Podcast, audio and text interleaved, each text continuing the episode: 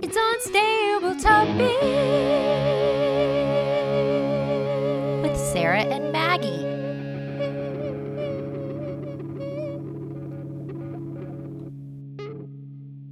Hey, welcome to Unstable Topics, a fast paced, jam packed, unhinged bestie podcast filled with facts, reacts, and made up games in between.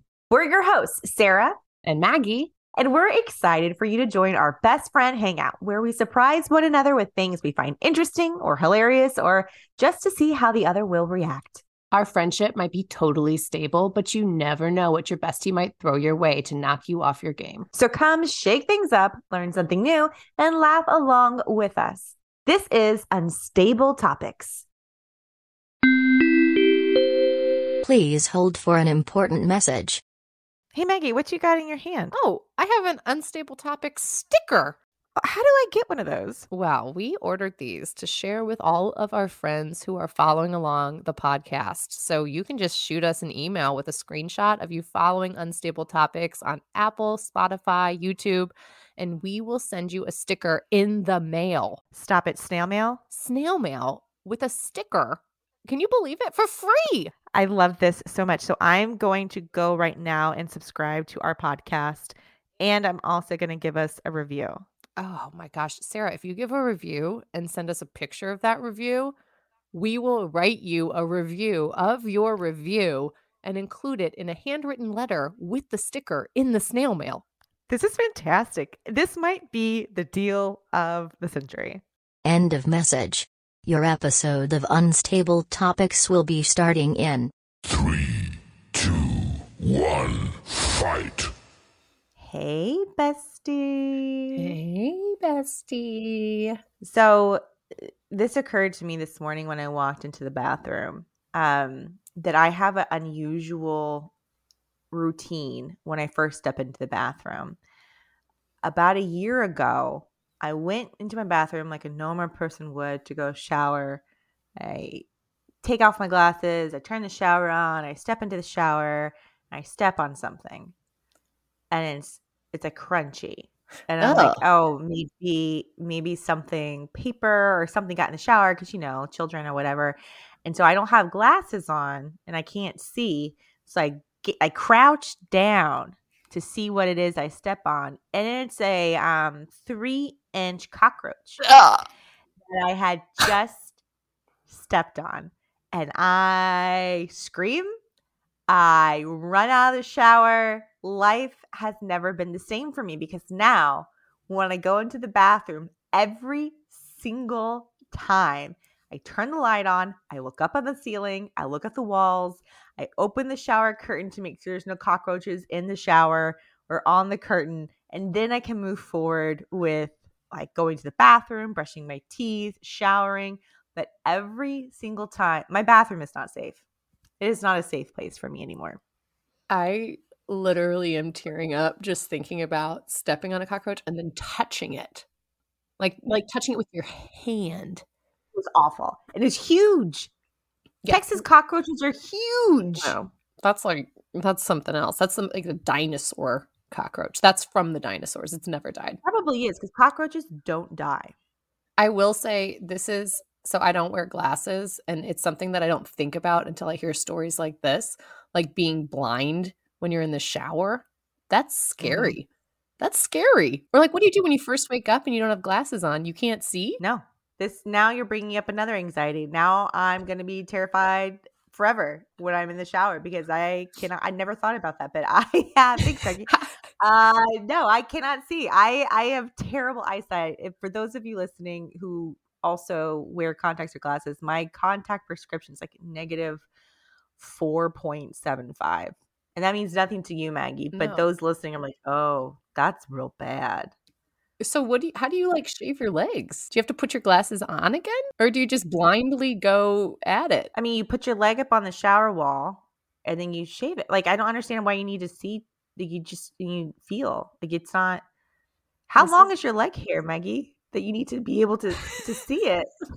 I just mean like I feel like when I'm in the bathroom, I use my eyes a lot. You know, I'm like, here's my shampoo, here's my conditioner, here's my razor, my soap, you know, and I just think it's kind of like, um, you know how like uh dolphins, they use echolocation. That's how I imagine you in the shower.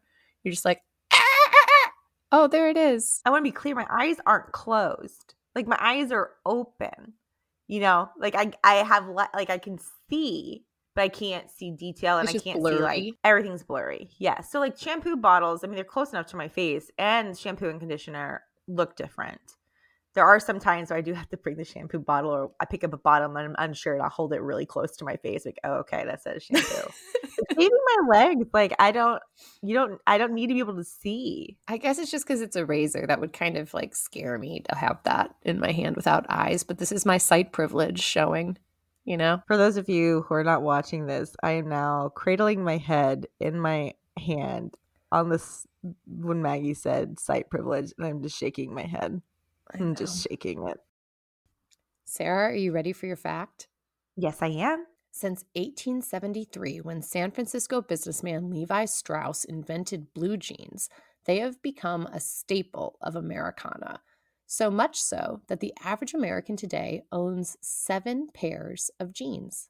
There was a time I owned seven pairs of jeans. So I probably have maybe four or five pairs of jeans in my closet, maybe six. I wear two because the others are either like a touch too small or I haven't even attempted to try and put them on post baby because the that's just looking at them makes me feel uncomfortable. Yes, there's definitely like jeans that I like to wear that make me feel good. And then there's jeans that I'm like, "Mm, I keep them around, but I might never wear them again. You know, I don't know if the jeans I do wear make me feel good. Like, do they actually make me feel good? I don't know if that's true because even when I put them on, they fit.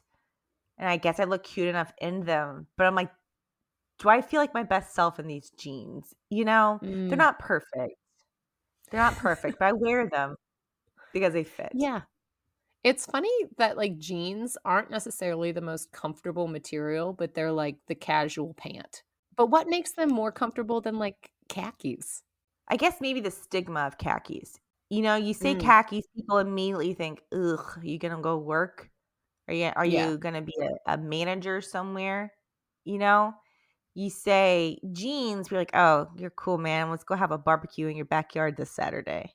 That's true. That's true. Yeah, khakis are like, okay, I gotta find my my polo t-shirt with the logo on the lapel, you know? Is that the right word? Lapel? Exactly.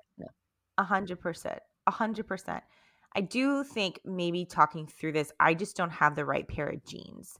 Because some people are like, my jeans are so comfortable. I wear my jeans all the time. I I I don't have that relationship with my jeans. Okay, well, this is a great segue, Sarah, because are you ready to react? Absolutely. If the average American has seven pairs of jeans at any one time, that's a lot of jeans in one's lifetime and a lot of different styles. What is your ideal style of jean? Okay, my ideal jean would be one that probably has a stretchy waistband. You know, um, it's the button I think that throws me. It's the button that gives me the most discomfort. So maybe like a stretchy waistband, but it doesn't look stretchy. Like it doesn't look like a stretchy waistband. It looks good, and it still has the jean, like the jean quality to it. Uh, it sits not too high, but not too low either on my waist and it's slightly fitted, but then it like loosely comes out and it feels. Here's the thing I don't want it to be a jegging. I don't like jeggings. I don't like the Right. quality of the material of a jegging. I want a jean. I want a good jean. And these jeans also um, come built in with like this magic thread. And so whenever you fluctuate in weight, it automatically shrinks or gets bigger. So you don't have to go and buy a new pair because these jeans will mold to your body and make you feel incredible. Okay, wait. I don't think this exact jean exists, but have you heard of the Good American jean that fits like four different sizes? No, what do you mean fits four different sizes? The whole point is like this fits you if you're like a size 10 through 16. And it's just one size. Yeah. I don't believe it. I don't believe it. I feel like that's like a Snuggie situation. Mm-mm, I don't believe Nope, it. I they're feel like jeans, girl. They're jeans. I I would have to see it. I would have so if they're listening and want to send me a free pair of jeans to try, I would love to try it. I'm gonna tag Khloe Kardashian in this. She's on the Wait, case. this is this is wait, is this a Kardashian product? It is. It's Khloe Kardashian's jean company, Good American. But it is a great. I, my favorite pair of jeans is from Good American. They're good American jeans. She's the Levi Strauss of our generation. The Calabasas businesswoman Khloe Kardashian reinvented jeans. I was not prepared for this to turn into a Kardashian conversation. I I but you know, we were talking about uncomfortable jeans, so it makes sense. Yeah, if if I have any opportunity to turn this to Kardashians, I will.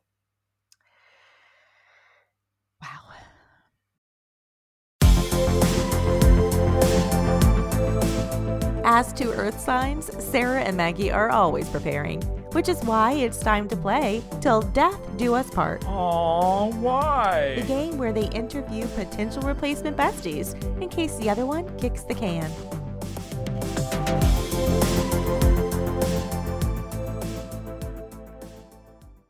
All right, Maggie. So, our special guest is an award winning actress, podcast host, and published children's book author. She has her master's in sports management and a 250 plus hour certified yoga teacher. She's a mother to her spunky daughter, married to a former athletic performance coach, and will always accept a challenge to being the biggest Golden Girls fan. Please welcome your possible new bestie, Jency Allison Weeks.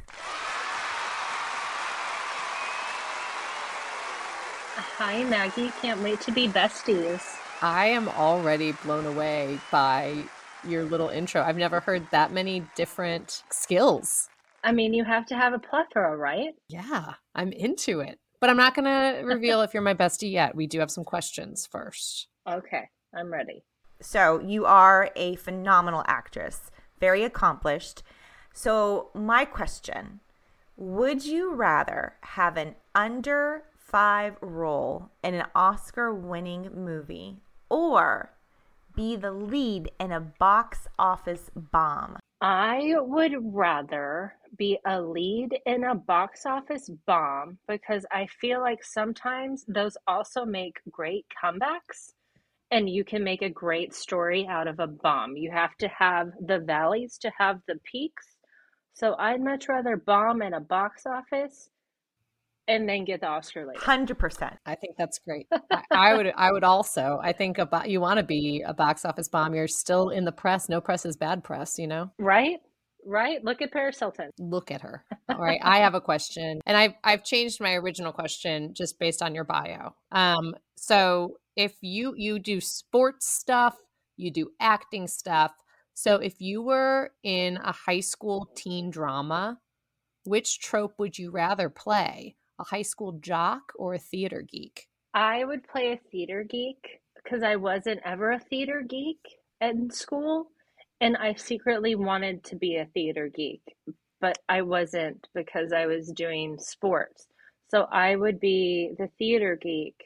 And I think that theater geek would secretly play like lacrosse or handball or something by herself in the backyard that nobody knew about. So she kind of has this secret life going on where it's normally like the sport guy who's like, "Oh, I'm all sports." Secretly, I love to be in theater, like um, High School Musical with Troy.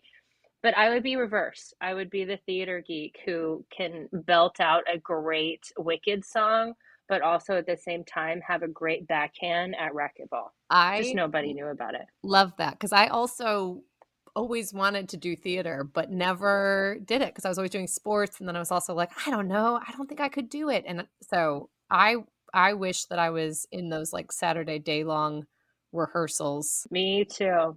Me too. Having been a theater geek, uh, I wish I had the depth of also being athletic. Uh, so this is I'm not gonna I'm not gonna jinx this, but I feel like this is a pretty good, pretty good bestie connection. I'm thinking besties. Jency, for your one final question. So you have worked with some great actors over your career, but you're also a puppeteer and you have written a children's book, The Adventures of Sophie and Clyde, inspired by your puppeteer work with your daughter. My question if given the chance to revive Golden Girls, would you rather it star puppets or people? Puppets. Puppets, puppets, puppets.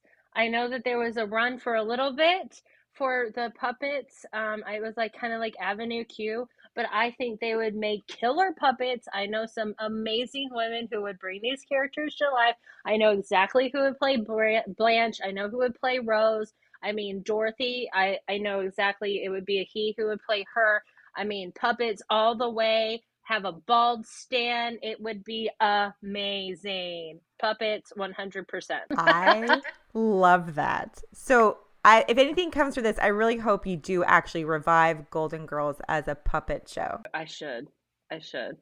And I don't want to give things away, but your enthusiasm about puppets, I vibe with. I there is an improv troupe in town that does puppet improv. And when I used to work in an office, I was always trying to get people to go see it. And they're like, puppets? And I was like, yeah, if that's not the selling point for you, you are not my people. Puppets are hilarious. They're, They're great. And they can say things that you don't really want to say. And you just be like, I blame Penelope. she said it, not me. Jency, I've calculated the totals here, and I just have to say, I think you would be the best guesty bestie should Sarah reach her untimely demise. Well, I feel honored. Thank you so much. Jency, thank you for being here today and playing this game with us. If you guys haven't, please check out Jency Allison Weeks on her socials. Her book that you wrote with your daughter. Yeah. Are you writing another book? Did I see yeah, that? she wants correctly? to make it into a four part series. So at the beginning of a book, there's a nod towards the um, Sesame Street song that Bert sings way back when called I Wanna, um, it was like, Oh, I'd like to live in the moon. And so it talks about being in the moon, in the ocean, talking to dinosaurs. And so we're going through that song just a nod to the people who helped JC along her journey because one of the people who kind of mentors plays Ernie and so that's that she came up with that herself. That's the nod towards that puppeteer saying thank you so much. So there will be a four part series. This is great that i would get a bonus bestie with your daughter because she sounds awesome. It's a bestie connection. Thanks for playing along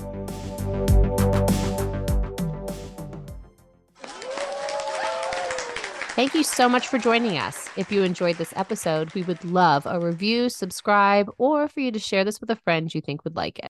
Or all three of those things. You can do all three and make our day and help us grow. If longer than three minute podcast is too much for you, you can always catch an abbreviated version of our show over on Jam by texting unstable topics to 552266. And you can catch more of our antics on Instagram, Facebook, YouTube, and TikTok under the username The Monthly Junk or at themonthlyjunk.com. Bye. Peace. Peace.